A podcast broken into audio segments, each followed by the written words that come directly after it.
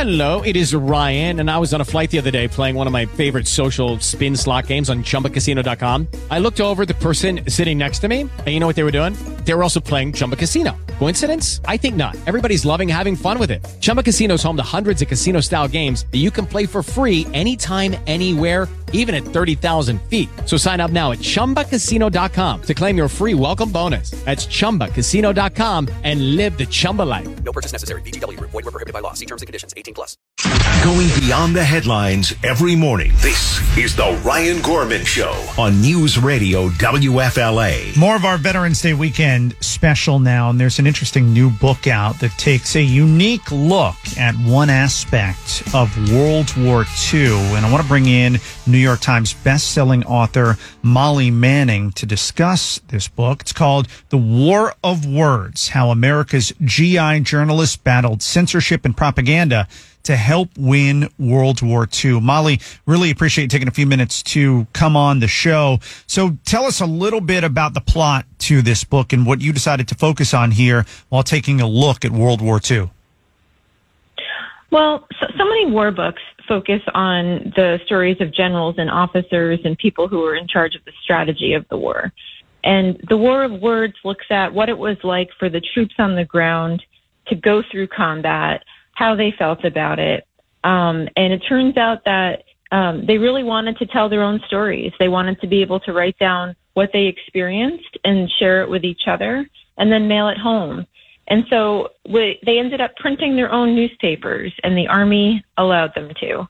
And so this book traces this Army newspaper program, and it shows what sorts of things the troops were writing.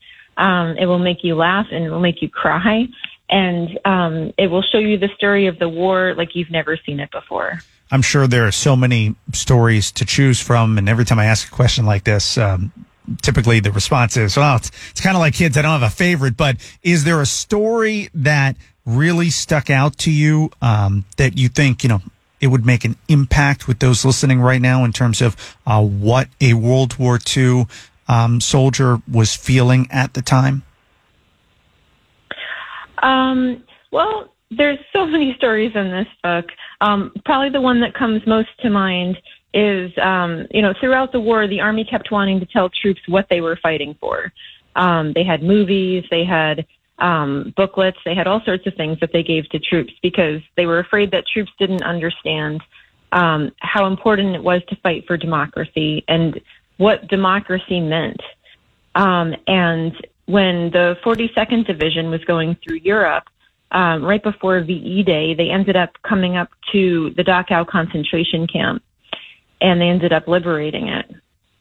And the troops, when they saw what the concentration camp looked like, when they saw the inhumanity that was inside of those gates, and that human beings could be treated so incredibly poorly, they wrote a newspaper that detailed what that was like for them.